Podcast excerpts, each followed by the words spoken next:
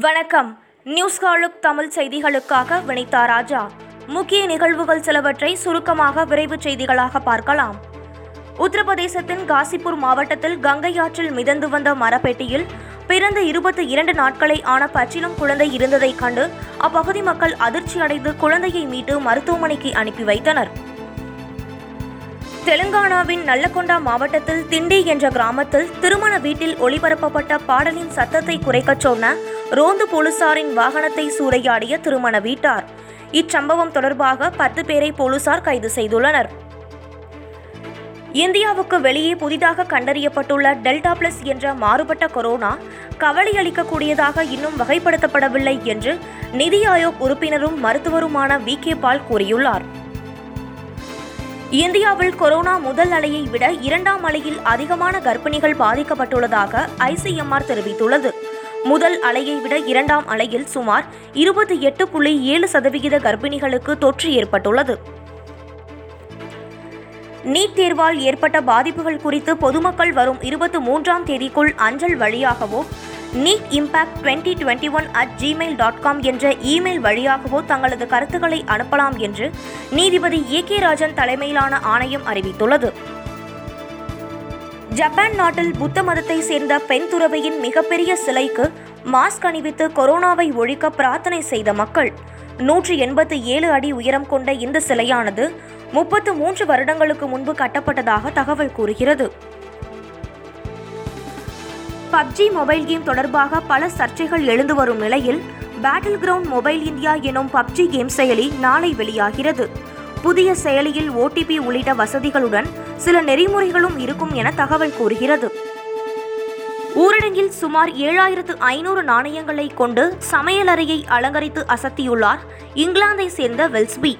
ஃபேஸ்புக்கில் வெளியிட்ட புகைப்படம் பலரையும் கவர்ந்துள்ளது. இன்ஸ்டாகிராமில் ஒரு பக்கை கண்டறிந்ததற்காக மராட்டியத்தை சேர்ந்த இருபத்தோரு வயதான மயூர் ஃபார்டேட் என்ற நபருக்கு ஃபேஸ்புக் நிறுவனம் இருபத்தி இரண்டு லட்சம் ரூபாய் பரிசாக வழங்கியுள்ளது. இன்ஸ்டாகிராமில் தனிப்பட்ட தகவலை திருட வாய்ப்புகள் உள்ள பிழையை மயூர் சுட்டிக்காட்டிய பின் ஃபேஸ்புக் நிறுவனம் அதனை சரி செய்துள்ளது. சட்டசபை கூட்டத்தொடர் முடிந்ததும் மருத்துவ பரிசோதனை செய்வதற்காக தனி விமானத்தில் லண்டன் செல்ல முதல்வர் மு ஸ்டாலின் திட்டமிட்டுள்ளார். முதல்வர் ஸ்டாலின் ஆண்டுதோறும் லண்டன் சென்று மருத்துவ பரிசோதனைகள் செய்வது வழக்கம். கட்சி உறுப்பினராக இல்லாதவரும் சொத்து குவிப்பு வழக்கில் சிறை சென்ற சசிகலா அதிமுக பற்றி பேசுவதற்கு தகுதி இல்லை என கண்டனம் தெரிவித்து விழுப்புரம் வடக்கு மாவட்ட அதிமுக கூட்டத்தில் தீர்மானம் நிறைவேற்றப்பட்டுள்ளது. யூடியூப் மூலம் சம்பாதித்த பணத்தை பங்கு வர்த்தகம் மற்றும் பிட்காயினில் மதன் முதலீடு செய்துள்ளது விசாரணையில் தெரிய வந்துள்ளது மதன் மீது போக்சோ சட்டத்திலும் நடவடிக்கை எடுக்க ஆதாரங்களை சேகரிக்கிறது காவல்துறை. யூடியூபர் மதனின் பேச்சுக்கள் கேட்க முடியாத அளவுக்கு மோசமாக உள்ளது. அந்த பேச்சுக்களை கேட்டுவிட்டு வந்து வாதாடுங்கள் என்று மதனுக்கு முன்ஜாமீன் கோரிய வழக்கறிஞரிடம் சென்னை உயர்நீதிமன்ற நீதிபதி காட்டம் காட்டியுள்ளார். ஜாமீன் வழங்க காவல்துறையினரும் கடும் எதிர்ப்பு தெரிவித்துள்ளனர்.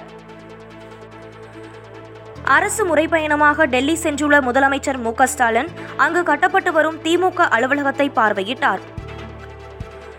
கடந்த ஆண்டு அதிமுக ஆட்சியில் கோவை வேளாண் பல்கலைக்கழகம் நூலகத்தில் காவி உடையுடன் வைக்கப்பட்டிருந்த திருவள்ளுவர் படம் தற்போது மாற்றப்பட்டுள்ளது.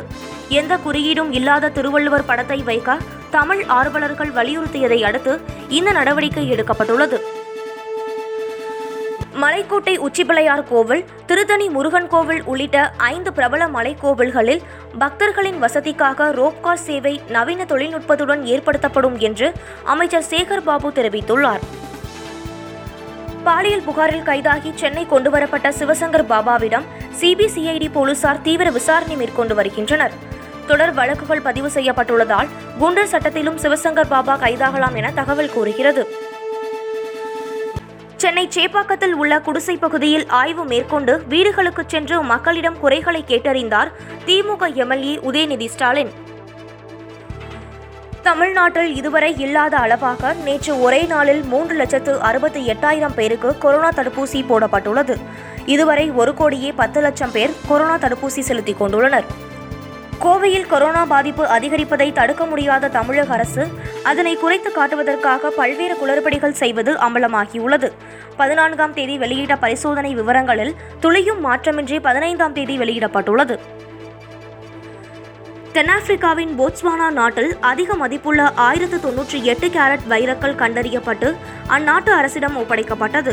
இது உலகின் மூன்றாவது பெரிய வைரக்கல் என தகவல் கூறுகிறது. பெட்ரோல் டீசல் விலையில் எந்த மாற்றமும் இல்லை. நேற்றைய விலையிலேயே விற்பனை செய்யப்படுகிறது.